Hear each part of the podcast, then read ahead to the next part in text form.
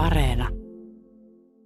Naisten ansiot tosiaan keskimäärin on siellä johtotasollakin matalammat kuin miesten, mutta se selittyy paljolti sillä, että heillä on erityyppisiä tehtäviä siellä johtotason sisällä. Et naisia löytyy enemmän sieltä tämmöisten markkinointitiimien johtajina, kuin sitten taas miehiä. Miehiä on sitten tämmöisissä korkeampipalkkaisissa esimerkiksi sijoitustiimien johtajina.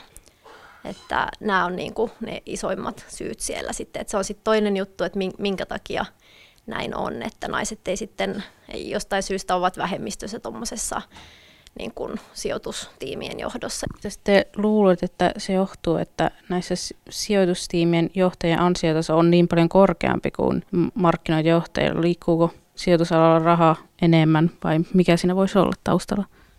No siinä voi tietysti spekuloida, mutta, mutta paljonhan tätä palkkaeroa niin kuin selittää se, että ne bonusten niin kuin määrä on, on suurempi sitten näissä, näissä niin kuin sijoitustiimien johtajilla, että, että tota, ne on niin kuin jakautunut sitten jostain syystä niin, että, että nämä niin kuin,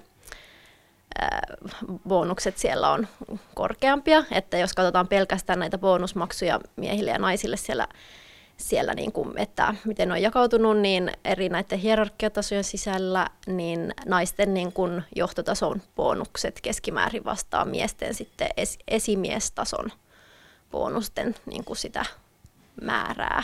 että siinäkin on aika suuria eroja. Tämä toinen asia, mikä tässä sun väitöstutkimuksessa nousee esille, on se, että ää, osuus- ja säästöpankeissa nämä bonukset jakautuu tasaisemmin kuin liikepankeissa.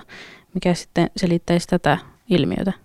Joo, tämä oli sillä lailla aika yllättävä tulos, koska kuitenkin Suomen pankki, Suomessa to- toimivat pankit kuitenkin operoi tosi samanlaisessa markkinassa, että varmaan siinä sitten niin kuin nämä yrityskulttuurit on niin kuin sitten erilaiset palkitsemisjärjestelmät työntekijöille. Et se oli aika yllättävää, että liikepankeissa sitten kuitenkin ne bonukset keskittyy sinne johtotasolle enimmäkseen. Toki niitä on niin kuin hierarkiatason läpi maksetaan, mutta sitten osuus- ja säästöpankeissa se on aika lailla sama prosentti jokaisella hierarkiatasolla, ketkä niiden työntekijöistä saa näitä bonusmaksuja. Että siinä olisi sitten lisää tutkimuksen sarkaa, että minkä takia näin on.